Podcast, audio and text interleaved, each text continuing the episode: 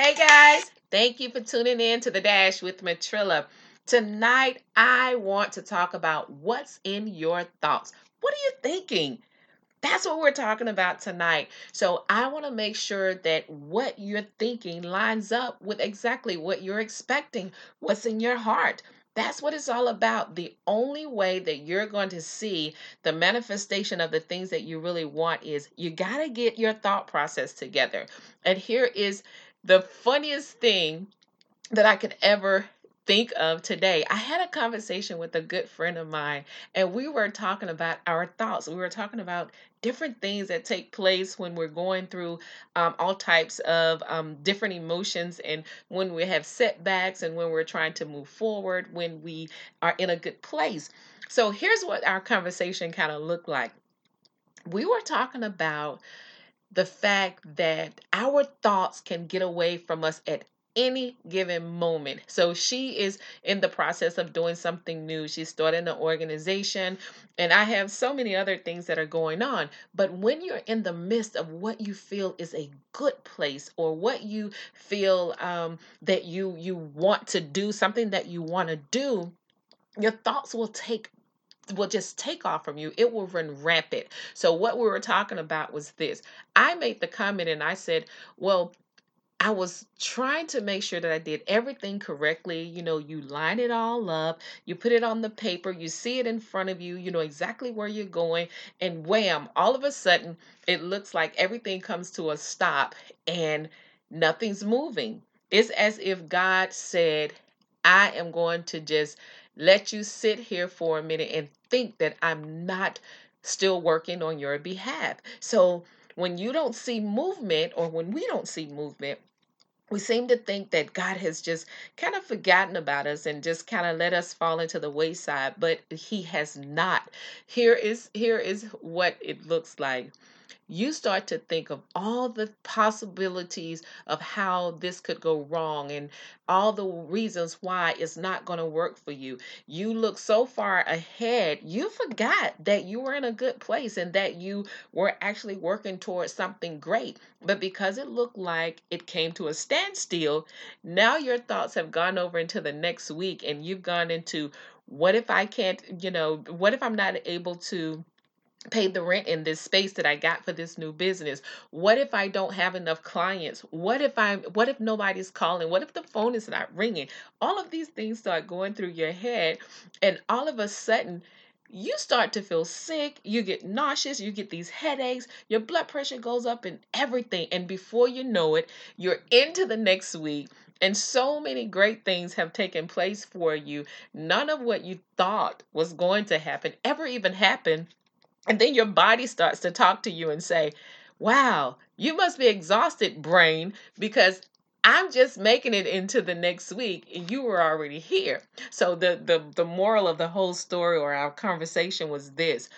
We have got to get control of our thoughts. And not every thought that we have comes from the devil or is being interjected by the enemy because sometimes it's just us we are so conditioned to know to wanting to know from one step to the other what's going to happen. And we want to stay two days ahead three days ahead a week in advance. We want to be so in the now that we forget to live in the present and we forget to tailor our thoughts to match exactly what it is that we're expecting.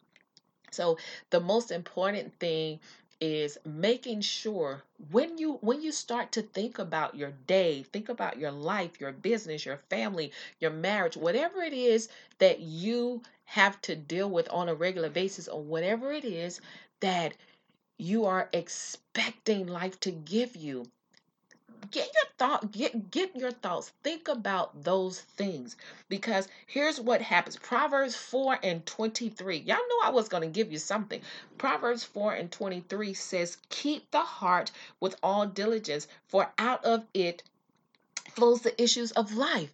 So what you interject whatever you think is going to be is going to go into your spirit man into your heart. So the last thing that you want is for negativity to get rooted in your heart and stay there because it's really hard to come out of a negative rut. So you've got to i don't care if you read books i don't care if you listen to music i don't care if you talk to people you but make sure that it is the people, the places, the things, whatever it is that you're pulling into your surroundings, into your space, make sure that it's positive. Make sure that it is going in the direction of what you're expecting.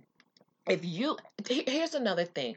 What what are you saying about yourself? What are you saying about your situation? What are you saying about your circumstances? Because when you open your mouth, you, when you open your mouth to speak, your ears your ears hear the words that come from your mouth. So when your ears hear the words come from your mouth your brain starts to turning. Your brain your brain starts saying okay so how can how can i make this line up with what i heard? How do how do i make this work? Because the ears are letting me know that i gotta i gotta get to work. So make sure that when you're talking about your situation and talking about yourself, that you're talking about yourself in a positive manner. Even if I know you're probably saying, well, Matrilla, you know, life for me is still not where I want it to be, and the business is not doing what I had expected it to do. My marriage looks like it's, you know, going in a different direction than what I had hoped that it would do. My children are all over the place. I don't care what your situation is, I don't care what it is that you're going through. Here's what I want you to do with your situation, with your circumstances. If you're talking about your marriage, I want you to speak life into your marriage. I want you to say that, well, currently we're working on turning things around. We're working on putting things in the right direction. We're working on doing things together. And then start to line your actions up with your words. Same thing for a business.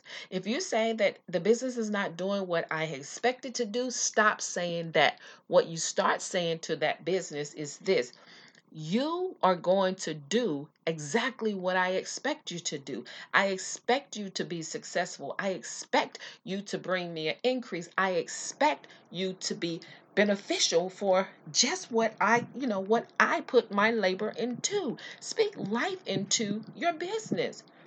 Don't say negative things to your business. Don't don't say things like, "Well, I, you know, I kind of figured it wasn't going to work," or, you know, maybe it might turn around. There is no might in your expectations. Take might out of your expectations and, and out of your words of expectations, and start saying words that actually fit what it is that you want. I cannot stress that enough. Start telling telling people when people ask you, so how's the business going? How's everything going? Start saying things are moving along. You know, things are progressing. I don't care if you haven't sold your first item, whatever it is that your business is, you haven't sold the first item or the sales have been slow.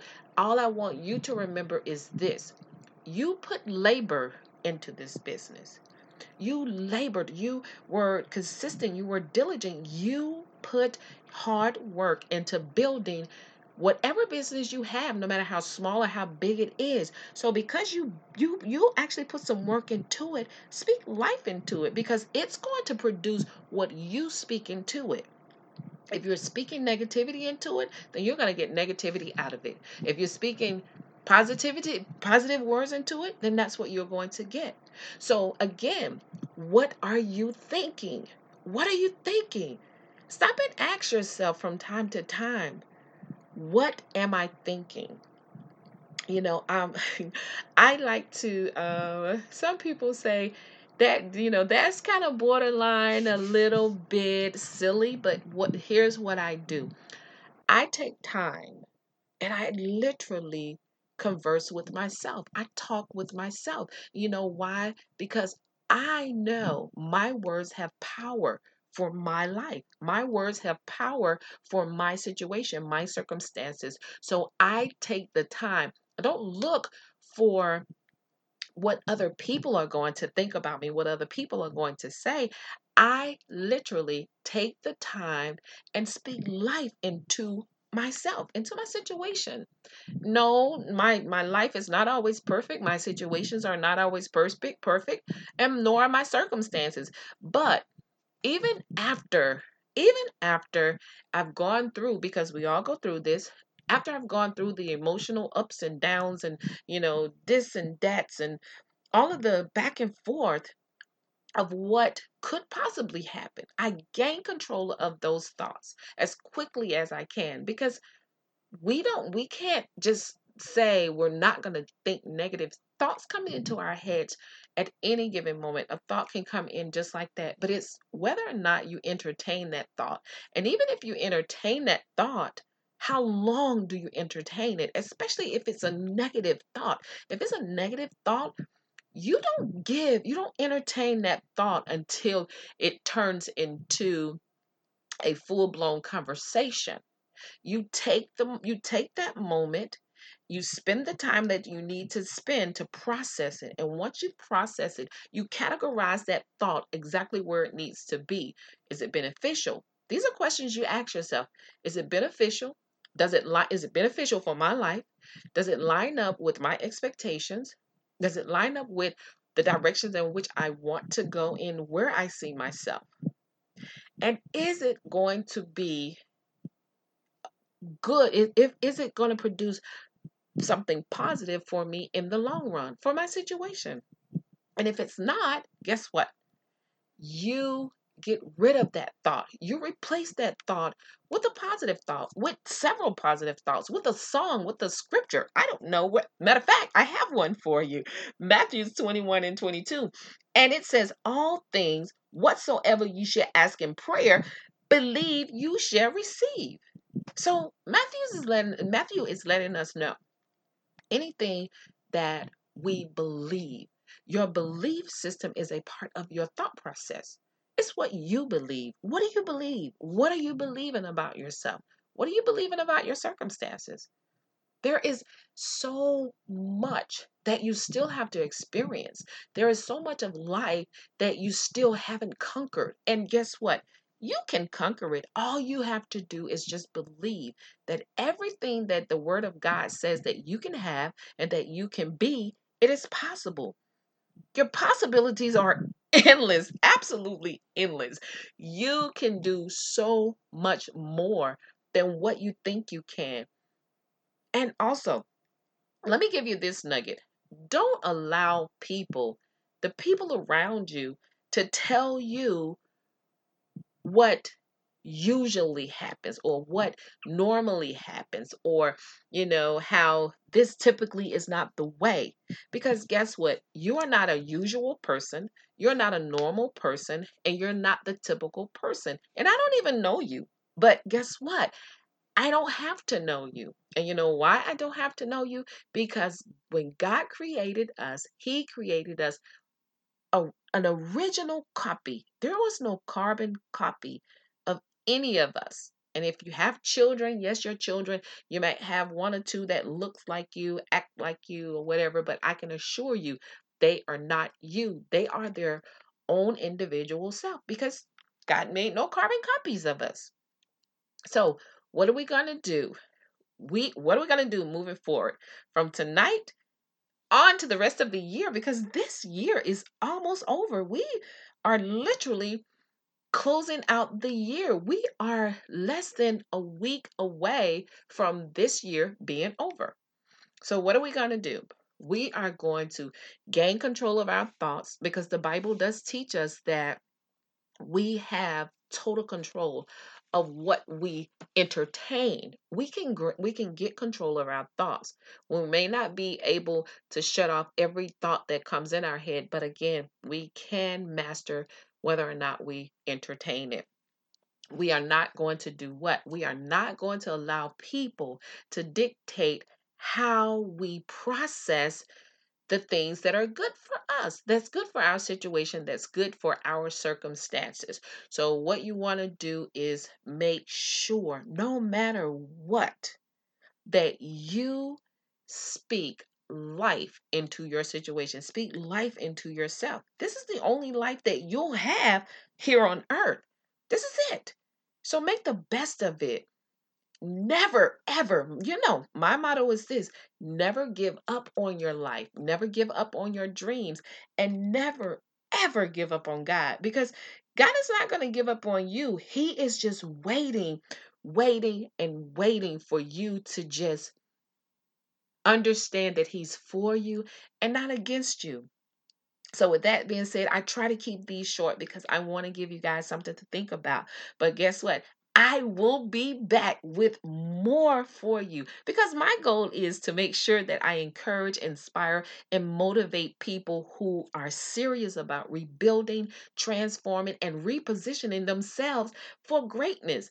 Because life is so much better when you are living healed, happy, and whole. So, guess what? You guys better keep up with me because I'm going places and I am taking you with me. Have a great evening.